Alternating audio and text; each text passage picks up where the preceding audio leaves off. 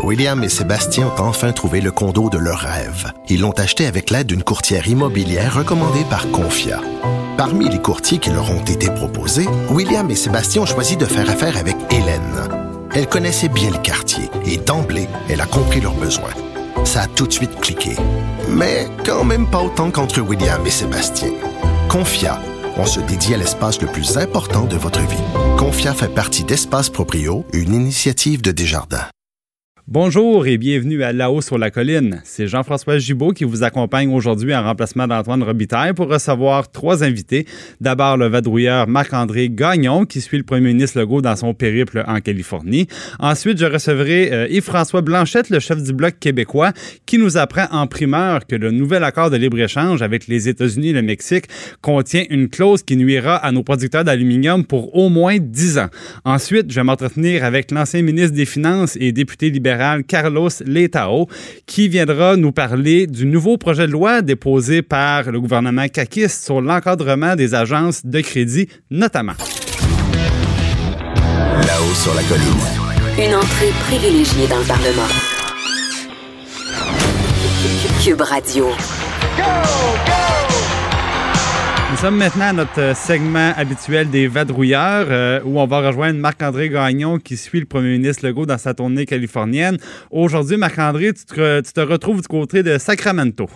Exactement. Donc, le premier ministre du Québec qui va être reçu par nul autre que le gouverneur de la Californie, euh, Gavin Newsom. Euh, évidemment, il va être question de la bourse du carbone dans un contexte où le marché conjoint entre le Québec et la Californie est contesté par l'administration Trump. Euh, on devine que M. Legault euh, veut essayer de préserver ce partenariat-là. Euh, mais bon, il va faire son bilan de mission un peu plus tard. Je pense que clairement, éventuellement, il va devoir chercher à essayer de trouver de nouveaux partenaires, hein, parce que jadis, il y avait l'Ontario qui participait à cette bourse du carbone. Et puis, à la suite d'élection de Doug Ford, l'Ontario s'est retiré, retiré du projet. Quand même Ouais, c'est ça. Donc un système euh, euh, quand même euh, assez complexe, mais qui essentiellement est un espèce d'outil économique qui permet de plafonner les émissions de GES des grands pollueurs euh, dans un système d'échange de droits de polluer. Maintenant, est-ce qu'on a, euh, est-ce qu'on connaît un peu l'échéance? Parce que bon, c'est évidemment le, gouvernement central américain qui conteste ça devant les tribunaux. M. Trump, il n'est pas trop porté sur l'environnement, on le sait. Mais euh, est-ce qu'on est qu'on a une idée à quel moment on va savoir si le test des tribunaux est passé ou est pas passé par la bourse du carbone?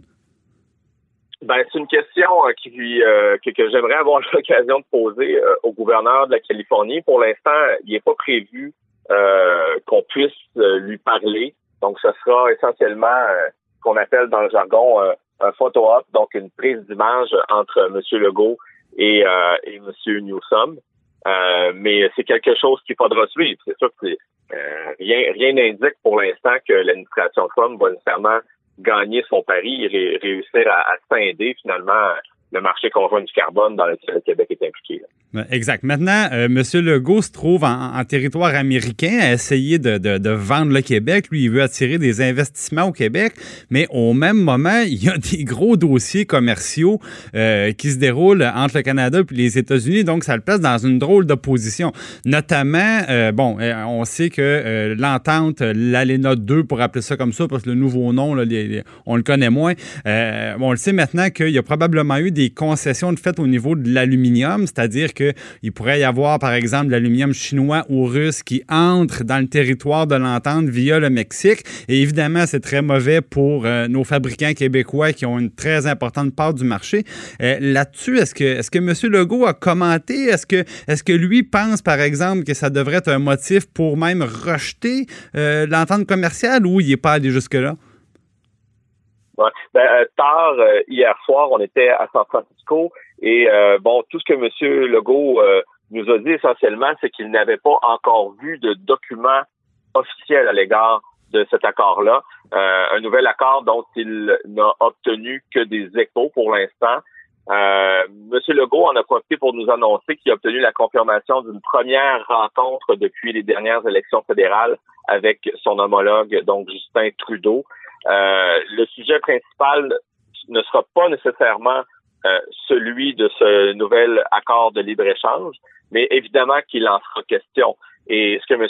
Legault nous a dit, et je cite, c'est vendredi, je vais poser la question à Justin Trudeau. Je veux savoir exactement qu'est-ce qu'on a convenu concernant l'aluminium. Donc, le premier ministre du Québec qui considère important euh, que ce secteur-là soit inclus dans l'entente, puis euh, que, que, le Québec puisse recommencer à exporter son, aluminium aux États-Unis euh, sans qu'il y ait aucun tarif d'imposer. Donc, euh, on a l'impression que M. Legault a un peu conservé là, toutes ses cartes dans son jeu, puis s'est dit on, reviendra là-dessus quand on sera de retour euh, de, retour au Québec. Euh, même chose, mais je pense que vous avez fait un, tour avec le premier ministre du côté de, Google. Et là, ben évidemment, il y, a, été question de, de taxation, d'imposition. bizarrement, ben, après ben, quoi, quatre ans où le gouvernement fédéral n'a ni voulu taxer ni imposer les géants les géants du web, ben là, maintenant, on a un premier ministre canadien qui, change complètement son fusil d'épaule puis qui dit, ben, on devrait y aller avec carrément une taxe sur leur chiffre d'affaires. Euh, Monsieur Legault, qui était chez Google, euh, est-ce qu'il pense que le Québec va suivre à ce moment-là, va s'harmoniser?